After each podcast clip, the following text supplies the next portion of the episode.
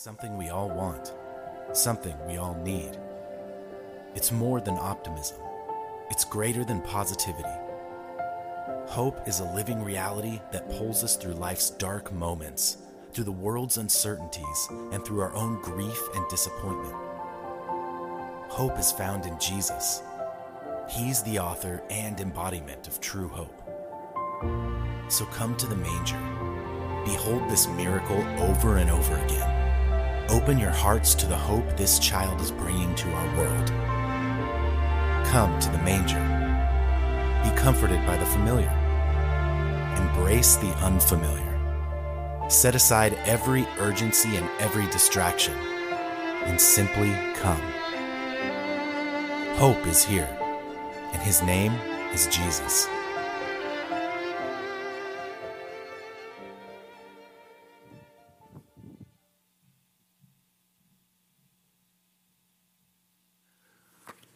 Well, our theme for the next month is Hope for the Holidays. I, I, love that anthem that we sang a, minute ago. That chorus just kicks in. We have hope. You know, that, that's just powerful to hear you guys sing that out. And I hope that we'll bring that back sometime in the next few weeks. You may have noticed a card on your chair that has the, uh, um, the backdrop for this series that we're using this month on this card. This is designed so that you can take it with you and invite a friend and you can put that in somebody's hands. Uh, why? Why do we do this? Well, this is one of those times during the year that people who don't normally go to church are more likely to receive an invitation from a friend to say, Come with me, come check this out. I think that you'll find this is good. And uh, we'd love for you to be able to spread the word about that. And you may make a radical difference in somebody else's life in doing that. Our scripture text this morning is from Luke chapter 1, verses 26 to 38. In the sixth month of Elizabeth's pregnancy, God sent the angel Gabriel to Nazareth, a town in Galilee to a virgin pledged to be married to a man named Joseph, a descendant of David. The virgin's name was Mary. The angel went to her and said, Greetings, you who are highly favored, the Lord is with you. Mary was greatly troubled at his words and wondered what kind of greeting this might be. But the angel said to her, Do not be afraid, Mary. You have found favor with God. You will conceive and give birth to a son, and you are to call him Jesus. He will be great and will be called the Son of the Most High.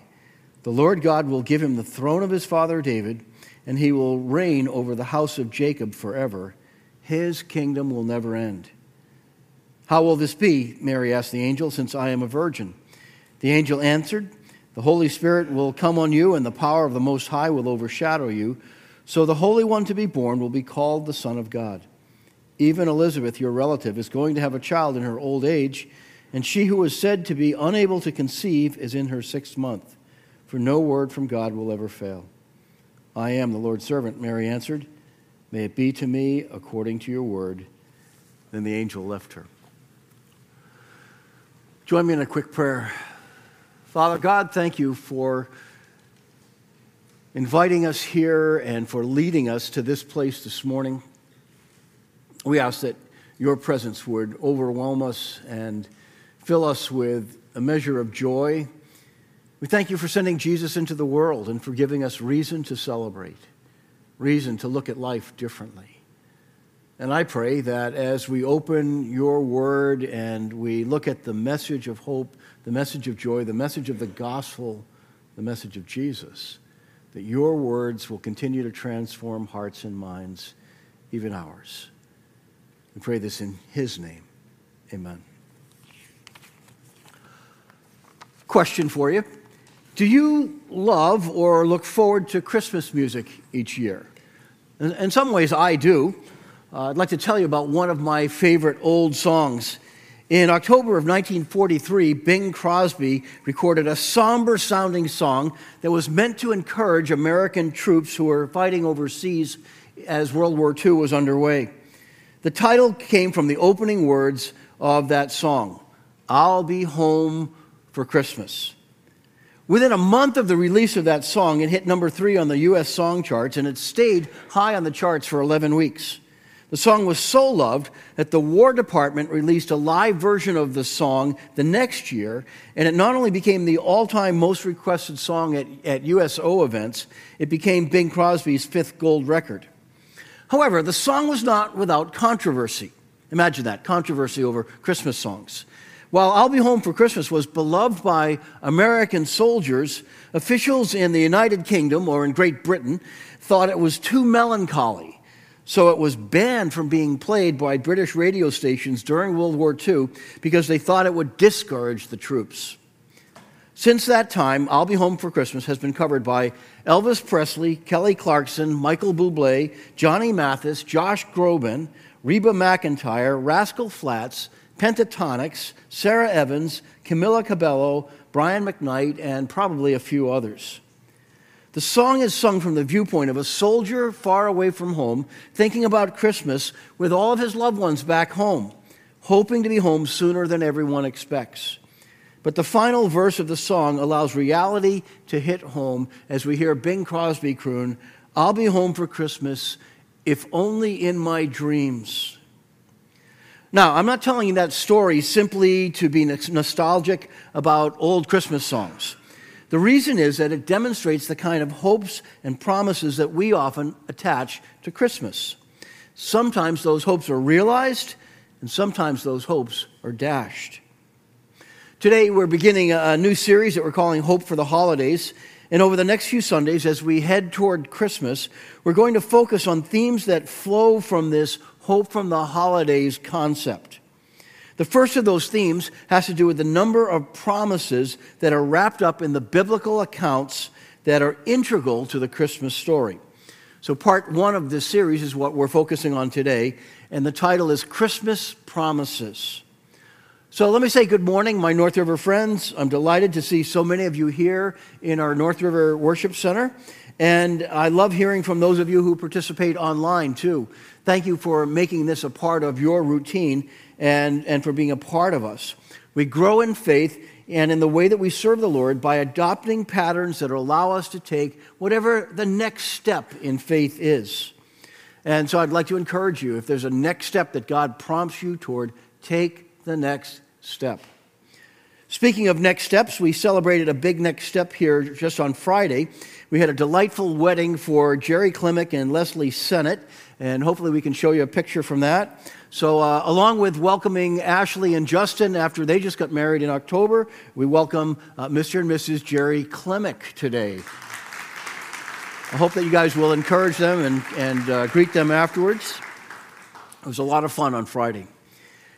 Here's the question that's behind this morning's service What does Christmas promise to us?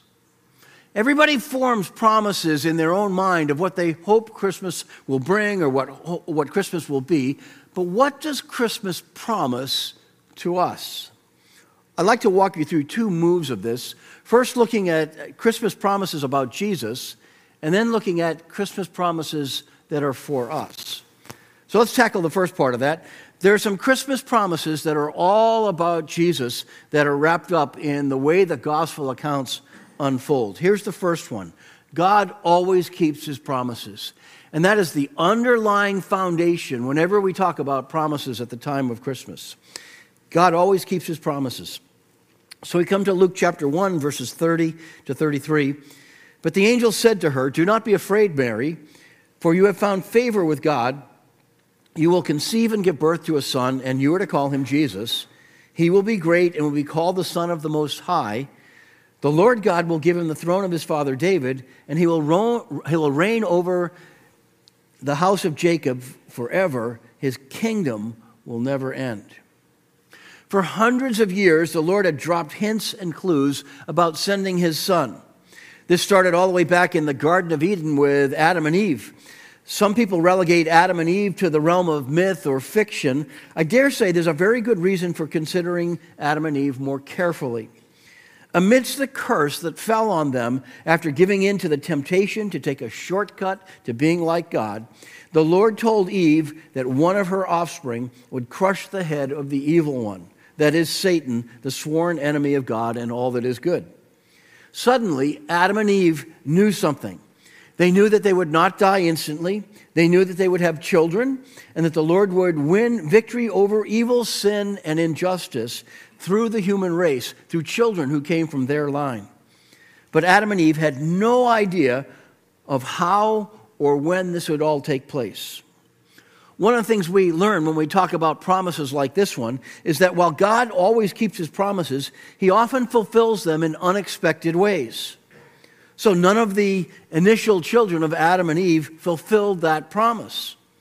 But thousands of years later, Jesus, who came from their line, defeated the power of the evil one through the cross and through his resurrection.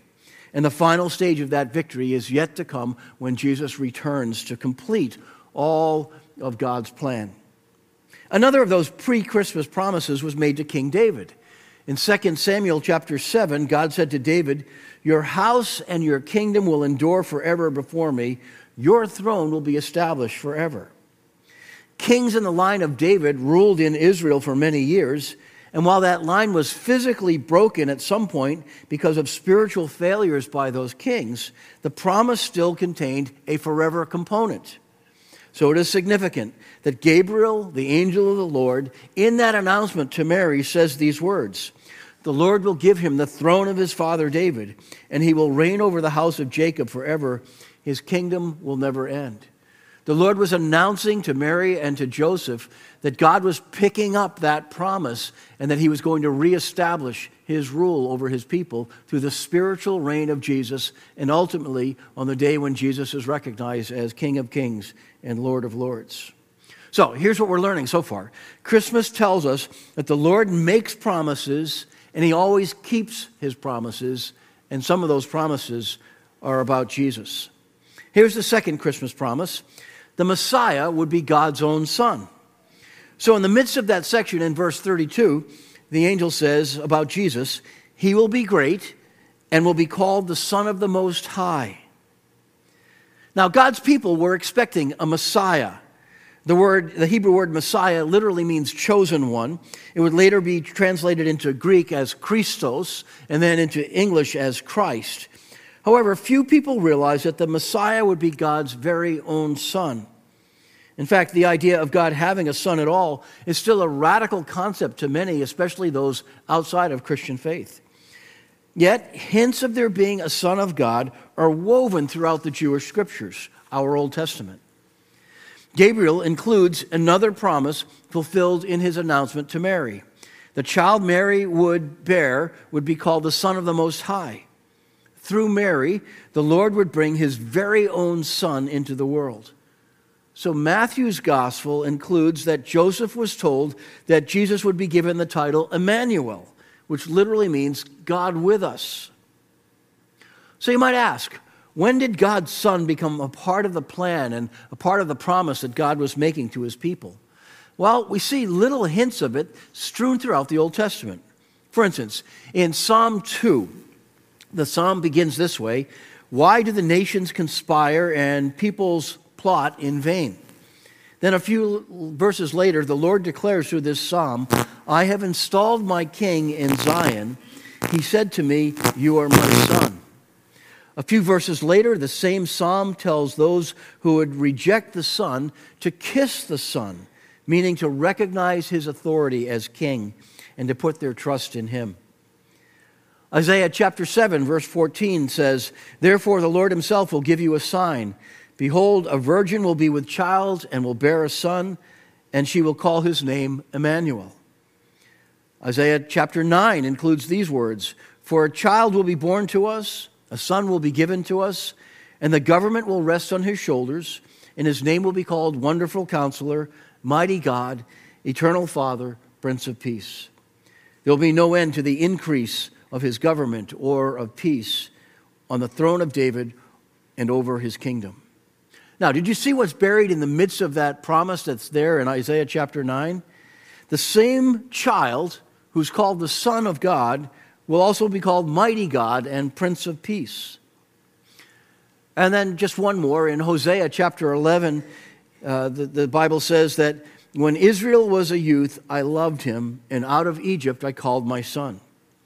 Matthew quotes this verse in Matthew chapter 22, verse 15, applying this statement from Hosea to Jesus. He was referring to how Joseph was warned that King Herod wanted to kill Jesus when he was still a little boy. And so Joseph, in the middle of the night, took Mary and Jesus to Egypt. And so when the time had come that King Herod died, finally Joseph brought his family back and they settled in, in Nazareth. Here's the third promise that comes about Jesus He would come from Bethlehem. This was part of the sign that people would know that this was the Messiah.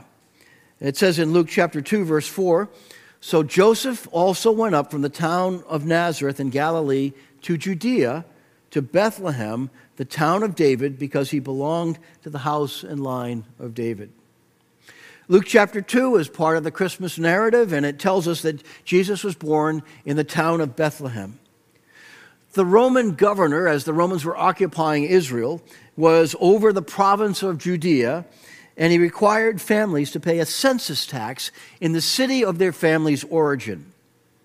So for Joseph, that meant that he had to travel from Nazareth to Bethlehem, meaning that they had to walk about 90 miles on foot, or perhaps with Mary riding along on a donkey while she was in the final month of her pregnancy. I'm sure they didn't look forward to that, but they had to do it. And in the process of doing that, it actually fulfilled Scripture that Jesus would be born not in Nazareth, but in Bethlehem, the same town where King David was born. However, there was another reason why Jesus was born in Bethlehem. Hundreds of years earlier, the prophet Micah had spoken this prophecy. But you, Bethlehem of Ephrathah, though you are small among the clans of Judah, out of you will come for me one who will be ruler over Israel whose origins are from old, from ancient times. Today, we could look at this and think, oh, wow, this is an obscure prophecy about a little known prophet in a tiny book of the Old Testament. Yet, when the Magi showed up in Jerusalem, following the star that had led them there, King Herod summoned the chief priests and the teachers of the law, who took them to this passage from Micah it's a 600 year old passage from the Old Testament that these priests and these teachers cited. Would you mind putting that last scripture back up for a moment? If we could do that, Kathy? Thank you. What's interesting about this scripture is it mentions Bethlehem, the town. It mentions that the people from Bethlehem are, are part of the small, one of the smaller clans of, of Judah, but it speaks of a ruler over Israel. But then there's this puzzle at the end whose origins are from old, from ancient times. In previous years, when people read this prophecy, they wondered, what on earth is the Bible talking about? Who could fit this last part of that statement, whose origins are from old, from ancient times, and yet who is living at that time? Of course, Jesus fits that because Jesus was always with God, was always part of, of the, the Godhead that we come to understand with his birth the Father, Son, and Holy Spirit. He, he's without beginning in that sense. And, and so this older one has come again, being born now through Mary, taking on human flesh. And so we see both the old and the new in Jesus, the ancient and the present. It's a riddle from Scripture that was only solved with the coming of Jesus. So even those who wanted to uh, those who would reject Jesus later on understood that the Messiah was to be born in Bethlehem. Here's the big idea from this morning's message the promises of Christmas center on Jesus, who shepherds us, offers security, and is our peace. Christmas also has promises that are for us for those who believe in Jesus, whether you decide to put your faith in Jesus during this Christmas season or whether you've been carrying that faith and walking in that faith for years. Let me just walk you through three of the Christmas promises that are for us. Here's the first one He will shepherd us. If we go back to Micah, where that prophecy came about Jesus being born in Bethlehem, that passage goes on to say, He will stand and shepherd his flock in the strength of the Lord, in the majesty of the name of the Lord his God. That's Micah chapter 5, the first half of verse 4. What comes to mind when you think of the Lord as a shepherd? I'll bet I know. My mind immediately goes back to Psalm 23 The Lord is my shepherd, I shall not want. But it also goes back to a statement that Jesus made that is recorded in John chapter 10 I am the good shepherd who lays down his life for the sheep. A good and faithful shepherd fulfills a number of roles. He cares for the sheep, he leads the sheep, he defends his sheep at times, he feeds his sheep, he knows them, and he calls them by name. And so it is that Jesus cares for us. For those who put their faith in Jesus, you are known to him. He cares for you. He's your defender. He's your leader. He's the one who feeds us, and he calls us by name. The same chapter of Micah 5 tells us that Jesus would stand and shepherd his flock in the strength of the Lord. What a powerful picture that is for us of Jesus standing and defending his flock and for ministering in the strength of the Lord. I was meditating on that verse during the week, and I thought, wow, it's amazing how it describes the entire life of Jesus. Imagine Jesus as he, he's standing up while he's going through all the charges that were brought against him. And as he, he carries that cross through the streets, knowing that he was serving us even that, in that process, he was standing and shepherding his flock through the strength of the Lord, just like that passage says. If you're new to all this, let me say this to you. If you put your faith in Jesus and follow him with your life, he will become your shepherd and your guide. He will lead you to streams of life and bless you, and he ministers to us through the strength of the Lord. So he will shepherd us. Here's a second Christmas promise that is just for us as Christians He will bring security. So the back half of that same verse, Micah 4 5, says, and they will live securely, for then his greatness will reach to the ends of the earth. What does it mean when Micah says they will live securely? Okay, it doesn't mean that nothing bad can ever happen in our lives because uh, we live in a world full of brokenness and we all experience some of the, the badness of life. By the way, that didn't happen in Micah's day either. Micah wrote somewhere around 700 to 670 BC. And uh, there were bad things that were happening in the world in that point in time. Rather, this reveals that we can trust the Lord for all that we truly need. He is able, He provides.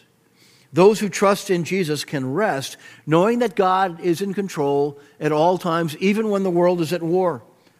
So nations rage and they go to war, but they cannot take away our place with God, our security in the hand of God where He has your life wrapped up in the palm of His hand.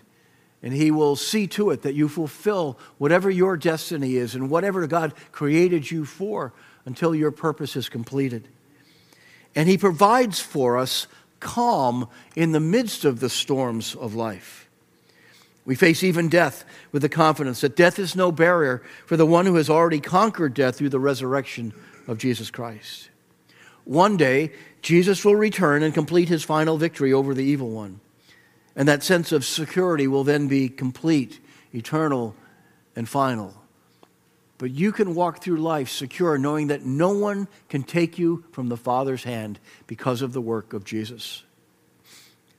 He will shepherd us, He will bring security, and He will be our peace. So the next verse, Micah 5 5, starts off this way And He will be our peace. Is it any wonder that the angels announced to Bethlehem shepherds peace on earth, goodwill to, toward men? The world today may not be at peace, but Jesus is our peace. And all over the world, all who approach God through the ministry of Jesus are at peace with God, can be at peace with themselves, can be at peace with others. We can be at peace even though the world itself is filled with trouble. When I read those words, there's an old worship chorus that comes to mind. He is our peace, who has broken down every, every wall. He is our peace. He is our peace. So here we have three Christmas promises that are for us. For those of us who believe that, that Jesus really is the Son of God, that He's the Messiah who came on our behalf. For those of us who put our faith in Jesus, He will shepherd His people. He allows us to live in security. He will be our peace. This is our hope for the holidays that Jesus has come. Jesus will shepherd you and me. He will lead us, guide us, defend us, direct us, and feed us. He allows you to live in the security of knowing that God holds the future in His hands and that He holds you in His hands too. And Jesus Himself will be our peace. He is the Prince of Peace who also gives us peace. He gives us peace not as the world gives, but only as He can give. I don't know if you have noticed this yet, but our world is unable to guarantee peace. The government cannot guarantee you peace. The UN cannot guarantee peace in this world, but Jesus can. And He brings peace in the midst of every storm to those who trust Him. I would urge you, if, if you're here and you've never put your faith in Jesus, even if you're going through the midst of a great storm in your life right now, you can trust Him. And He will bring you a measure of His peace in the midst of that, that will guide you and that will lead you. So, one more time, the main idea of this service is this the promises of Jesus, the promises of Christmas, center on Jesus, who shepherds us, who offers security, and who is our peace. I wonder, before we go into communion, if you would say this prayer for me that I had written on the bottom of, of your notes and will come up behind us as well. Let's pray this together. Lord, thank you for fulfilling your Christmas promises by sending Jesus for us. Help me to lean on you and to follow Jesus with all of my heart, mind, and strength. Let the security and peace that can only come from Jesus flow into our lives. Thank you for sending your very own Son when the world was looking for something else. Oh God, thank you for hearing our prayers, for meeting us here this day. Thank you for Christmas. In Jesus' name, amen.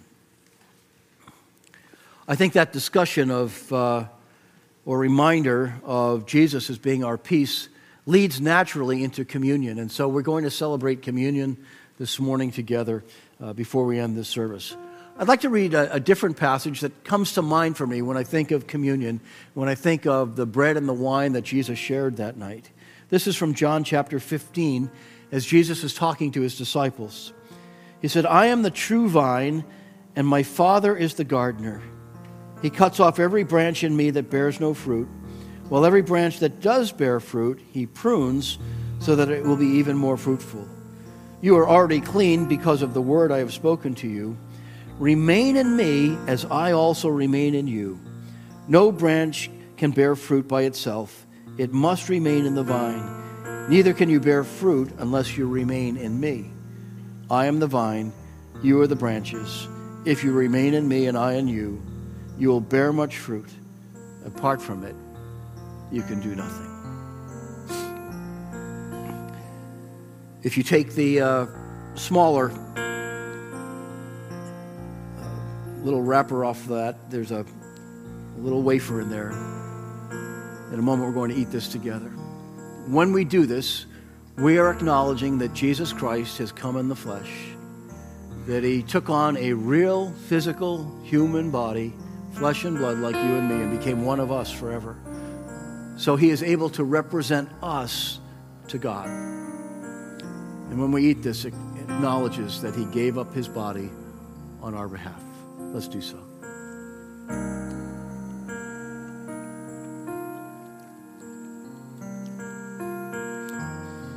Jesus, you are at the center of our thoughts at Christmas time. Thank you for taking our sins to the cross. Thank you for giving up your own body and after having become one of us forevermore. Thank you that one day we will see you and that the transformation process will be complete then because your word says that when we see you, we will be like you. Wow. Wow. Thank you for stooping.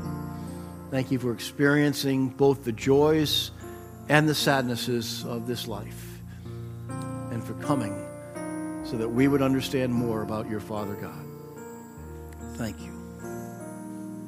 And if you peel off the larger sealer, wrapper, it reveals the cup.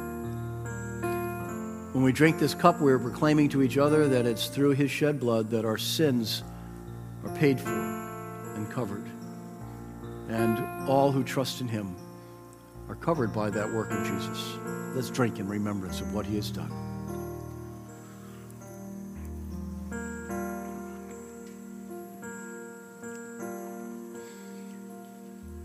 Lord, you have done so much for us. And in all of these ways, you have provided for us. You provided peace. You continue to provide security as you represent us before God the Father. And you are our shepherd, not only in the days when you walked on this earth, but every day. Lead us well, lead us wisely, lead us as a congregation as we try to follow you together. Lead us individually as we go out into this world, seeking your wisdom, seeking to accomplish things that you have us to do, seeking to use the skills and the talents and the knowledge that you've given us. And I ask that your blessing will fall on the people of North River Church, that we will be known as part of the flock of Jesus. Thank you for this day. Thank you for allowing us to worship in this way. In his name.